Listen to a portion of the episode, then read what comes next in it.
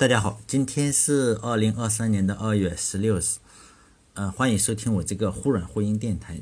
今天呢，还是讲这个 Chat GPT 的一些技术上的花絮，呃，不能够完全讲这个论文，因为论文实在太多了。但是看论文的时候，我发现的一些技术扩展的一些技术的花边新闻吧，哈。这门武术界的话是有这样一句话：“天下武功出少林。”这句话主要是说呢，少林寺在武林界。是天下至尊的地位。自从这个我们达摩师祖自创了这个罗汉拳以后啊，其他像什么易筋经啊、铁布衫呀，都是我们少林寺的一些武功。每个人练的都是不同的。我作为少林寺的俗家弟子，练的就是少林寺七十二绝学之一的童子功。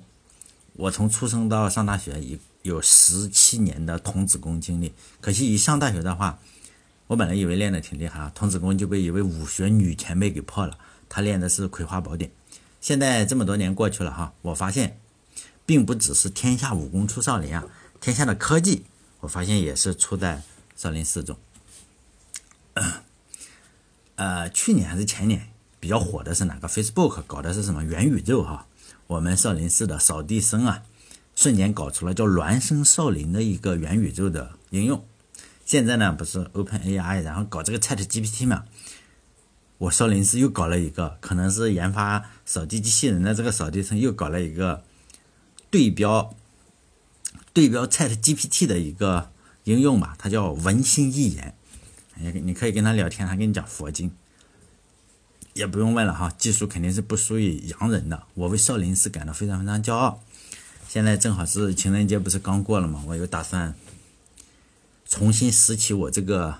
七少林七十二绝学之一的童子功，再重新开始练啊，从呃童子拜观音开始练起。我们可以从少林寺的操作可以看出来，我们清晰的得知这样一个东西：少林寺的技术牛不牛逼再说。但是呢，Chat GPT 是真的非常的火。当然了，除了少林寺的话，国内至少有个五十家公司嘛，已经宣称已经搞了哈，已经在已经在搞，并且技术不落于他们。包括通过元宇宙，我们就知道美国一旦出一个什么好像比较爆炸的新闻，然后这边就是我已经有了，并且我已经世界前列。基本上中国中国的很多公司都是这样秘而不宣，就让我们拭目以待吧。上一期我不是说我要研究一下这个 OpenAI 公司发表的这个论文嘛？啊，这两周吧哈，这两周我一直在抽空读这篇论文，呃，然后我就发现你只读这一篇论文是不行的，就 A。OpenAI 发布论文的方法是这个样子，它是阶段性的出成果。比如说现在它已经是 ChatGPT 四了哈，像我们用的是三点五，但它的论文是三，呃，就阶段性的他会发一个，他发一篇啊，它里面提到的一些技术是以前的，比如说他不讲 ChatGPT，他讲的是这个 InstruGPT 这个状态，就是说你要读懂的话。比如说，你如果要读他最新的论文，你仍然要把前面的都读一下。而且，你如果有人像我这样哈，一个想学习技术的、想研究一下技术的这个出租车司机的话，也许你已经下载了那个论文，你看一下他的介绍，包括他 blog 上这个 Instruct GPT 跟那个 Chat GPT 的话画的图是一样的，那个那个原理图是一样的。要读懂这篇。就是说，InstruGPT 就是这个 Training Language Models to Follow Instructions with Human Feedback 这篇论文呢，需要读前面的论文，因为连贯性非常强。如果你只读这一边的话，呃，还是读不懂的。我现在当然是，嗯，读了总共六十六十八页吧，好像是，但我已经读了三四十页。等会我再讲一下我怎么读论文哈，并不是说一个字一个字读，我是反复跳着读。现在我是没有读完的，因为我要当个二手科学家，录个电台讲讲大概其中的一些原理，就尽量不忽悠大家嘛。毕竟我是俗家弟子哈，道行不深，想忽悠的话要要很多年的道行才可以。我们就先看论文作者嘛，就一大堆啊，你就看到论文的作者有有些你发现哎，有些有星号，有些没有星号，有些还有奇奇怪怪的那种符号。一般来说的话，我们看到论文的，我们看到的大部分的论文。我相信大家都上过大学，上过研究生，上过博士哈。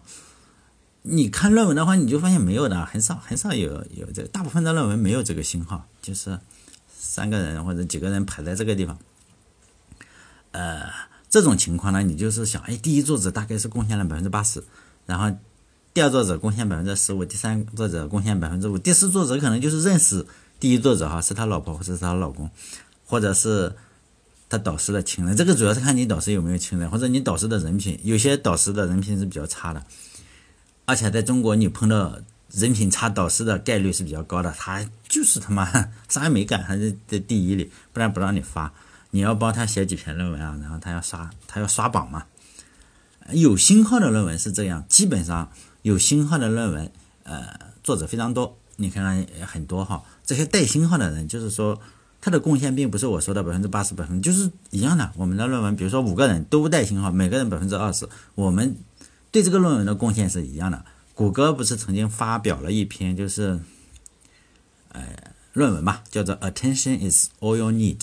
就是说，注意力是你所需要的所有东西，但后续有很多的，有很多的这个嗯论文啊，都是以这样的名字写的，什么什么，就把 attention 注意力网络哈，注注意力，就是说后面就是把 attention 替换一下，比如说有人说，哎，博客听哪一个，我就说忽然呼应 is all you need，就这样，后来有很多的论文都以这个格式来发。这篇论文当然是非常重要的哈，如果你搞机器学习啊。啊，尤其是搞机器翻译的话，你肯定要读一下这篇论文。这篇论文就是所有的作者都加了星号，就是他也下面也解释，就是所有人的贡献都是一样大的。呃，大家可以就是说，呃，包呃，我说这个 ChatGPT 的话，你可以搜一下这些论文的作者，你就一个一个谷歌嘛，反正复制粘贴，然后你到这些地方，你就会能找到这些人。就是有些人已经还在这个 OpenAI。有些人就已经走了，走了之后呢，他们干了什么事情？就是成立了一个 Open AI 的竞争对手。就是我上一期说 Open AI 可不是，可不只有他自己啊，Chat GPT 也不是只有他自己，人家有很多个，就是互相竞争的。上一期就是那个，呃，讲的那个公司叫什么？哦 s o r o p i c 那个叫人类学的那个，翻译成中文这个单词应该是人类学的意思啊。就成立了这样一个公司。呃，其中的去了十一个人啊，其中就有两个是写这篇论文的，一个叫做 Amanda，另外一个叫做保罗哈 Polo。然后这篇论文我们还可以看到，哎，他竟然有两个领导。下面就解释了，就带这篇论文的有两个领导，一个叫做 Jin，一个叫做 Roy 啊，当然我不知道哪国人哈，但我也不知道一般的话。你如果一个团队有两个领导的话，会不会一山不容二虎哈？到底听谁的呢？当然，这都是你看一篇论文，总是要先这样看嘛。看完了论文题目，然后再看作者哈，并不是我失恋，每个人都很失恋。你看，你听博客也势利眼，你肯定听听哇，有一个人说，比如说马云又在讲什么，你第一眼，你第一件事情不是过去嘛哈？每个人都是这样失恋，包括你去 YouTube 上，你找那些。YouTube 的话，你看哦，这个人肯定很厉害，因为他有那么多粉丝，你肯定去听他的。论文也是这个样子，你看多了论文，你就发现哦，这个人很出名啊。比如说他是哪个老爷子，做什么东西的，他去的话，所有人都知道有做机器学习嗯的前辈，比如说多伦多大学的那个老爷子，然后他随便讲什么话，大家都要听啊，都要把耳朵竖起来听。就是我们看一篇论文的作者的话，也是这样，呃，如果这篇论文的作者也不出名。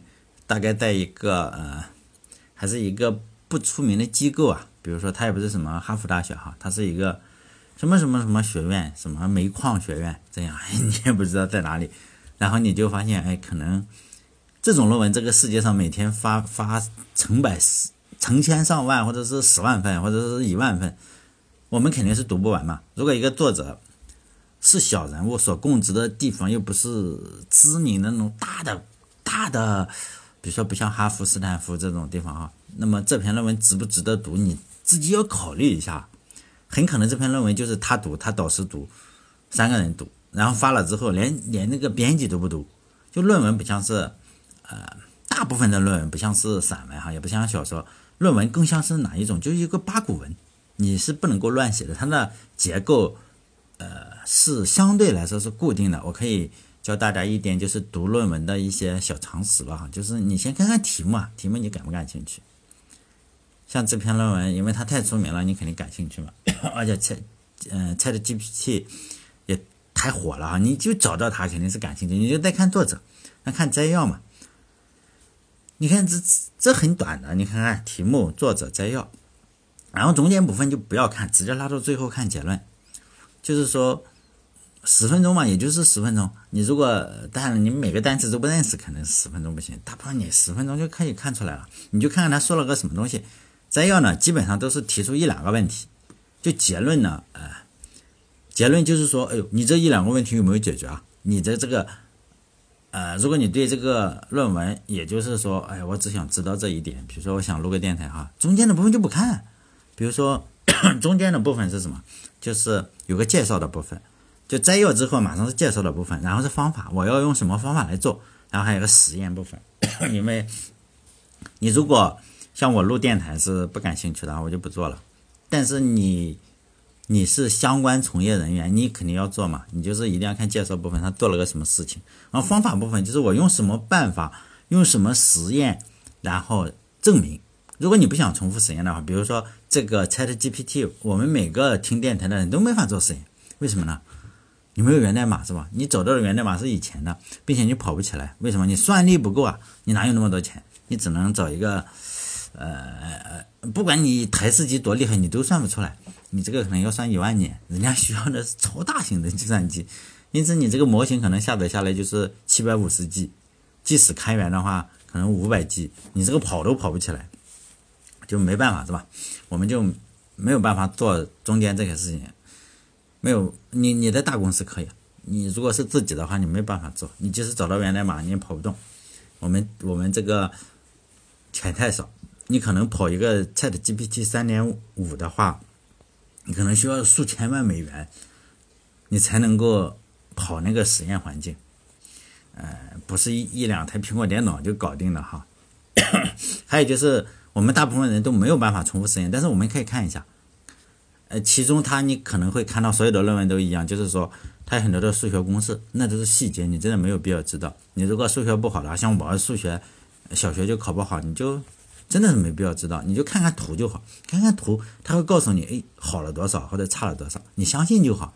因为对科学家来说，实验能否重复是非常重要的。对科学家或者是从业人员，你是博士，实验能不能重复非常非常重要。比如说中国前几年不是出了一系列的丑闻嘛，就是这这个实验是不可重复的，就是他可能用 Photoshop P 的图。你知道中国人会做出来，但是在中国你发论文作假那是正常，你不作假的才不正常。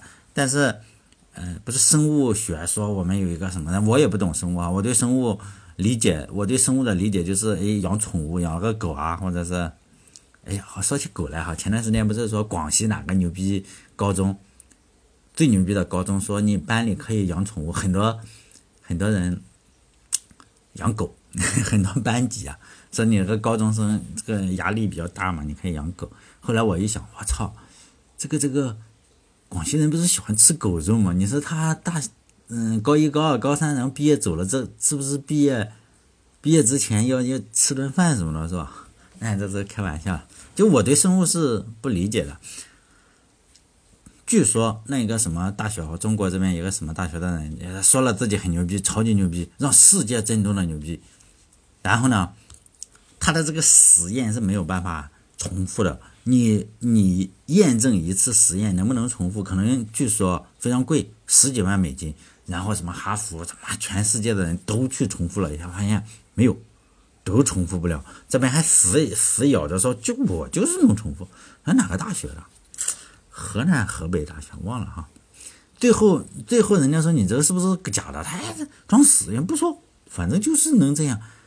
最后就撤稿了，最后撤稿了还是什么，我也不知道。反正生物啊或者 DNA 方面的，大家一定要小心哈。就是说，你如果做科研的话，你在国内作假，比如说你在国内什么什么科技煤炭科技大学这样，是吧？一个小地方，你做得出成果来才是见鬼。基本上就是你你导师都做不出来，何况你呢？是不是？所以呢，你做点假事。就大家毕业，哎呀，老师也想，老师你你的那种什么煤炭职业、纺织什么狗屁学院里，你老师就那么混过去了，他他非常理解，知道吗？因此你做点假，他本身就是假的，你做点假，他给你就是心灵相通，他都知道。但你如果就特别牛逼，你想在国际上搞事情，这种事情搞一次彻底完蛋。如果你不搞实验的话，就是说看看就好哈。就是说主要看看，像我们就是看看介绍的方法，你特特别感兴趣，你的饭碗啊，或者是你的毕业证跟你十分相关，那就仔细读了哈。就是说不但要仔细读，这个文文章里还会给一些这个呃参考参考材料，就是说我要干什么嘛。我参考了哪一个地方？那个叫参考文献，你还是要找来读。但这种就就不在一个傻逼电台博主这种地方去听了，是吧？我们就是在那种你作业、你的毕业证是作假拿到的哈。我读的大部分论文都是花二十分钟的，所以呢，我也不去做实验。说实在，你也做不了实验，为啥？你这没有钱。说实在，像我工作的话，在我当出租车司机之前，我经常读的论文是网络方面的。包括 RFC 什么的哈，我都是一个字一个字读，就读好几遍。为什么呢？因为我们吃饭的东西就这样。你三十五岁之后，还是一脚被公司踢了，是不是开出租车？但是心中还有个梦想，是吧？再读读论文，我读 RFC 读了好多呀。那最后一点还是想呃提醒，就是说搞研究的听众，如果你想出名的话，出名非常非常重要。尤其你当博士也好，还是当教授也好，出名是非常重要，是你人生中最重要的事情之一。你写论文的时候，一定要给自己的模型起个名字，非常重要。最好是以你自己的名字去起名字，说我这个模型叫什么模型，就是动格模型，是吧？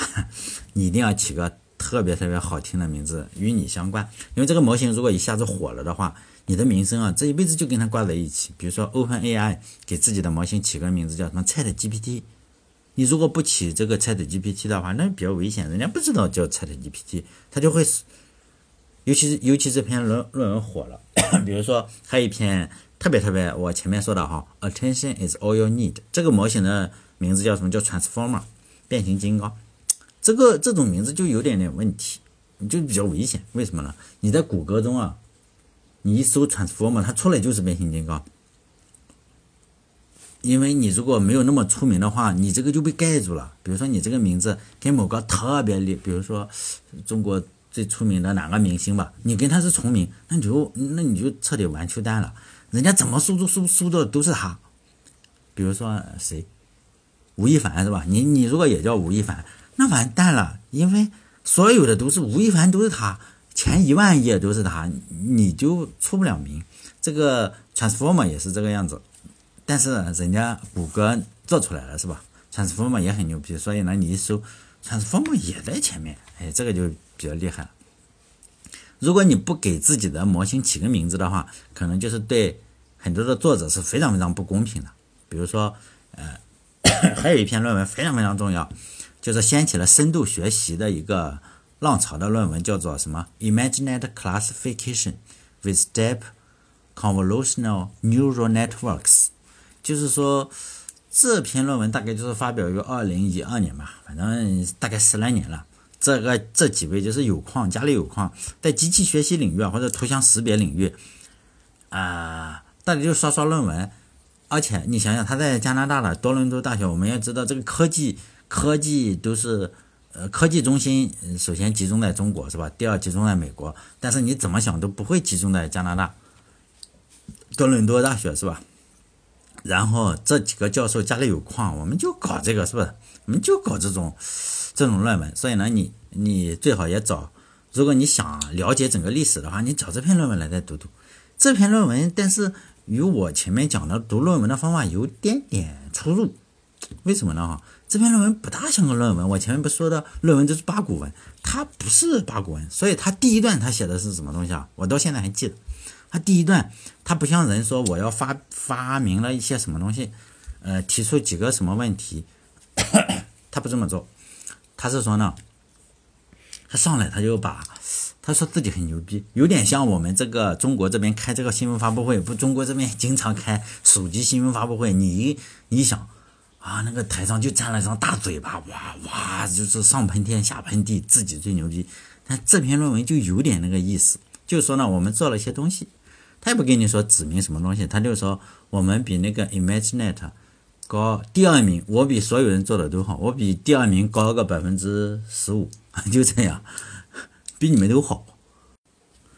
嗯，这篇论文后面他这个总结的时候，他也没总结，他反而是提出了一些自己的想法，就说呢，你这个卷积网络，你这个五层，他好像是原论文说五层，你去一层的话，这个损失百分之二，就这样，就是说你这个卷积越深了，可能就这个结果越好。你讨论问题了，但后来这篇论文实际上是引起了非常大的争议，我看过。相关喷他的文章哈，就说你这个没挑好，但以现在的眼光来看呢，人家说的没错，就说呢，它四层，你把这个参数，你是祖传调参数，实际上你这个四层跟做的五层差不多，啊，这个不说了啊，就主要是说给论文起名的这个三个作者可能是没有想好自己的论文能火，也没有想好自己的论文能招来这么大的争议，挨这么多的骂，所以呢，这个。他没有没有给模型起个名字，于是呢，大家都用什么第一作者，第一作者的名字来命名，叫 AlexNet，因为第一作者第一个名字叫做 Alex，就这样。这篇论文是非常重要的。你如果哇，前面说了哈，你如果是个有点科技梦想的出租车司机，就找来读读嘛。你想想，我们看那么多抖音，看那么多狗屁东西，不是也是浪费时间？你就读读论文也浪费时间，但是你不要指望着能赚到钱，是吧？嗯，当然没有没有说，哎呀，怎么说呀？其实有时候我就劝人干这个，有点劝劝抖音爱好者从良，然后呢又从，哎呀，再拉这个博士生去看抖音。那再来说起名字哈，其实中国老早就有了对标 Chat GPT 的一个，呃，叫什么模型吧？早就在二零二零年，就是 Chat GPT。它已经出了好几个版本。Chat Open AI 这个公司是这个样子，就是呢，它起初的时候创立的时候，这个作者不就是那个我上一期讲的这个同性恋，他有非常深的忧虑，因为他是一个末末日爱好者，就觉得地球要毁灭了，或者，所以他存了大量的黄金呐，然后会存上，还会买很多的土地，然后在地下有点像金三胖是吧，在地下一百五十米处建立自己的堡垒。然后我们没有钱哈。然后哎，买一个岛，就是这种人。然后他认为这个人工智能可能会把会把这个像施瓦辛格那个哈，施瓦辛格演的那样，会把人类给毁灭掉。因此他研究的时候就是做这个，就是防止防止你出这个问题，并且呢，他会说他把自己的东西开源，为什么要给所有人类嘛？所以他有点公益组织的样子。然后哦，后来这个他就开放了一，开放了二吧，好像源代码开放了一，开放了二，你一开放，我们就可以自主创新了，是不是？然后呢，他就一二的源代码，实际上你是他都开放了。等到三的时候，就问题变了。三的时候，他发现这个参数太牛逼了，这个模型太厉害，以至于什么？以至于你可能是有问题，因为你开放了之后啊，可能会对这个。社会造成影响，他会编假新闻呐，或者是什么的就不行。然后呢，他从 Chat GPT 三之后就不开源了。但中国这边就就厉害了，中国以举国之力，中国不经常搞举国之力嘛？举国之力搞了一个悟道，呃，也不能叫举国之力，反正应该是有中国科学院什么的，反正就花政府的钱嘛，花人民的钱嘛，你交的税，你买买一包烟是吧？烟民的钱，或者是网民的钱，反正。号称是比 Chat G P 三的参数要多十倍，大概一千七百亿或者是什么，反正是参数超级牛逼。然后他起了一个特别特别好听的名字，叫什么？我们都看过《西游记》，叫孙悟空诛悟能杀悟净。这里呢，就是他起的名字叫悟道，可能叫赵悟道，哈，赵家做的吧。这个悟道实际上是出了不少东西的，其中有一个叫做悟能做事。然后我在。我在录这篇论文的时候啊，录录论文，录这篇叫什么？电台的时候，录这期电台的时候，我就到这个 Chat GPT 上问我说：“你知道悟道吗？”他说：“我知道悟道。”他会告诉你悟道是什么。我说：“你跟悟道谁牛逼？嗯，谁更厉害？”他说：“这个不能比啊，悟道是做什么什么啊？”他就是给你讲，然后悟道是什么时候做的，做什么东西，然后 Chat GPT 了解他，非常了解他。但是他说他们是不一样的。他说悟道它是一个什么都想做的嘛，但我就就是说我就是一个语言模型，肯定不见得比他强多少。我说没有说他不比较谁更强。我说你跟他谁更厉害？他他很聪明，他他不正面回答。你可以大家可以看 ChatGPT，你就问他悟道，他会告诉你。其实悟道也出了一个叫悟能作诗嘛，我就。我就让他做一首诗，这也很奇怪。还有，大家可以叫就是悟能作诗，你在我嗯谷歌上搜一下，你就这个后台是谁？后台就是这个中国这边的悟道。然后我就让他呃以人工智能为标题，人工智能为题，我截了个图哈。因为为什么？因为吓了我一跳，真的吓了我一跳。呃，主体是人工智能，模仿的诗人是谁？我比较喜欢那种苍凉感，然 后我用王维。王维写的是不都是比较苍凉？因为我这个人可能心态有点问题，好不好？非常喜欢王维，而不是李白。李白因为，哎呀，那这个每个人喜好不同。其实我比较喜欢有那种苍凉感的诗，所以我经常读王维的诗，而不是李白的诗。我也不喜欢读杜甫的诗，杜甫有点苦呵呵的，你发现吗？杜甫就是非常苦。哎呀，所以王维介于杜甫跟李白之间嘛。所以呢，我经常看王维的诗。然后我就说主体是什么？人工智能，模仿诗人的风格是王维。我我这个截了图，最后我放在上面，大家不要以为我胡胡诌。然后提示我就说机器人已经开始超越人类。然后他就给做了一首诗，我读一下哈。啊，人工智能，唐·王维，千变万机尽在心，一心何事懒兼治。这个也好像这这这句话不是很顺。第二句就牛逼了。可怜凋谢花空发，不见星星上去时。我说的这个星星并不是星星，而是打敏感词那个星号，就是我们那个键盘上几，呃，键盘上八号，就是 Shift 的按八，就是两个星，就是敏感词嘛。不见什么什么上去时。第三四呃五六句叫人物凶顽犹可治，语音凝诈本难治。呃，一诈本难治，我觉得这就是最好的。人物凶顽犹可治，就你人呢很坏，但我仍然可以制服他。但是你语音都是假的，你就很难知道了。因为将来这个悟道啊，或者是 ChatGPT 肯定可以是模仿你的电台啊。以后我就让他学习我的声音，然后去去去搞电台。最后一句是。最后两句就“更圆松调悲今日，一令车前是四体”，但我不知道什么意思。最让我惊讶的是这两个星号不见敏感词，敏感词上去时，像有两个星号是碰碰到敏感词，其实上还是要学习很多的。就做这个语言库，它是要学习很多东西，很可能啊，我觉得哈，在中国做人工智能肯定是更难。你既要让人工智能学会讲话，你又要让人工智能智能到。学会不讲一些话，肯定是比美国要难一些。好嘞，这一期呢就讲怎么给这个人工智能起个名字。当然，嗯，下一期我还会录录一些就 Chat GPT，因为我也很看好这个东西吧，哈，也很感兴趣。我看好也没用，但是我仅仅是感兴趣。好嘞，这一期到这里，再见。